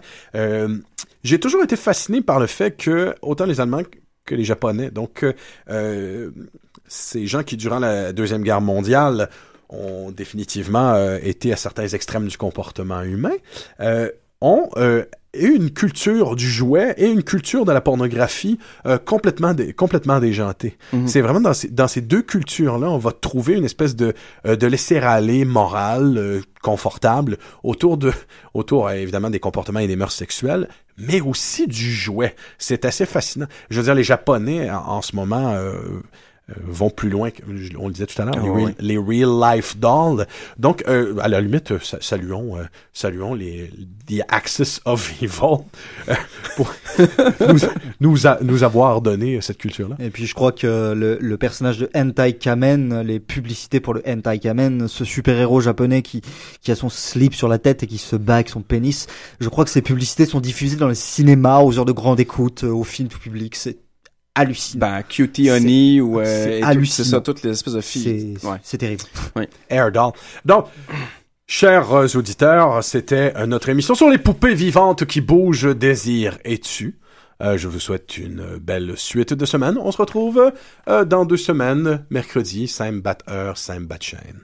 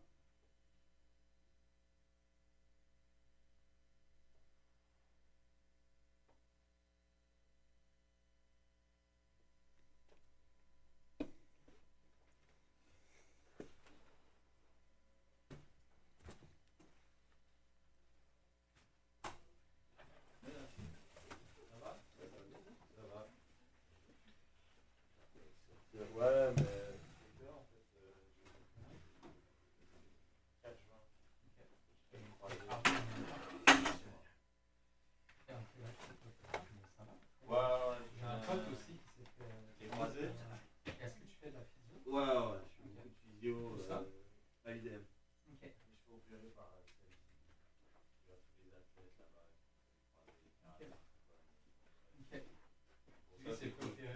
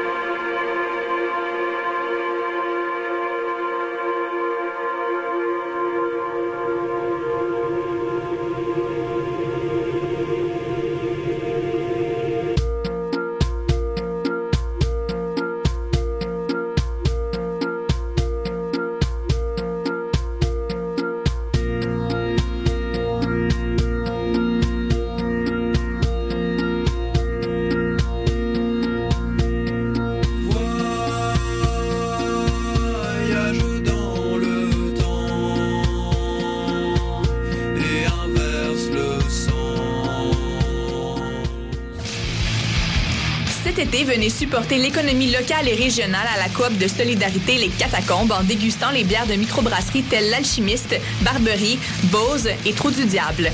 Toute la saison, du mercredi au samedi, ne manquez pas les terrasses Happy Hour de seize heures à vingt heures. Les vingt août et trois septembre, c'est une terrasse mensuelle en collaboration avec la coop Coup de Griffe qui vous attend. Pour plus d'informations sur les événements à venir ou pour la location de salle, allez au w w w point catacombes point com. Pour tous vos événements, que ce soit un gala, un défilé de mode, un lancement ou un party privé, pensez à louer vos équipements audiovisuels chez le groupe Spectre Sonore. Nous avons également une salle de montre ouverte au public. Venez nous visiter trois mille quatre cents boulevard Loche Saint-Hubert, suite dix. Pour plus d'informations sur tous les équipements disponibles, rendez-vous au w w w point spectre sonore point com. Cet été, le Saint-Laurent vibrera au rythme du festival Meg Montréal.